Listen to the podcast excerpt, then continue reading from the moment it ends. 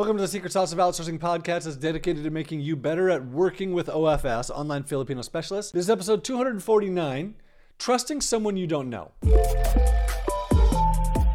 So, one of the questions I get asked the most is how do I know if I can trust them? It's so common, and I get it. Like, we're hardwired not to trust things that are different. If it's unfamiliar or different, then, then why should we trust it? And especially bringing someone into your business who lives halfway around the world, like they're trying to steal everything from you, right? So what, what most of us don't understand in and what I've come to realize is in the Philippines, this mistrust or distrust runs both directions. So you don't trust this person you're hiring and they don't trust you either. And actually, they have that same feeling as you, but their feeling is stronger than yours is typically. So they don't know if they can trust you not to be a scammer. They don't know if if they can trust you to pay them they don't know if they can trust you to actually do what you've said you're going to do or to keep them employed or to not yell at them or to not make them feel stupid, which are all really big fears in the Philippines. So recently, one of my team members sent me an article in the Manila Bulletin, which the headline is Cyber Criminals Continue Preying on Filipino Job Seekers. And like th- this is like, it, it's part of their culture. They know that when you go online to look for work, you're, you're taking a chance of getting yourself scammed and ripped off.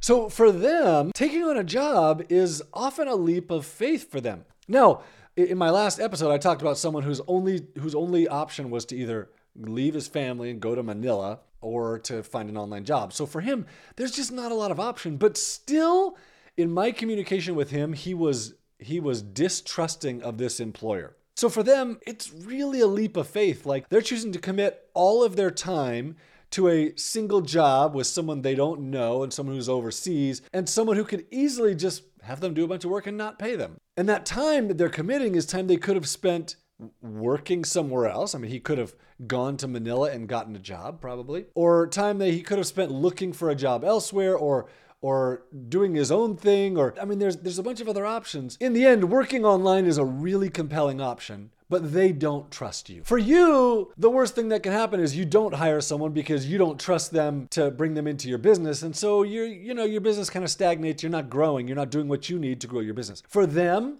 that distrust means either either I, I take this distrust and I get over it because I have to feed my family, or we don't eat which was the actual situation of the person I talked about in the last episode. They were really close to not eating. So, all of this is why I typically tell people that you need to take steps to gain the trust of the person that you're hiring.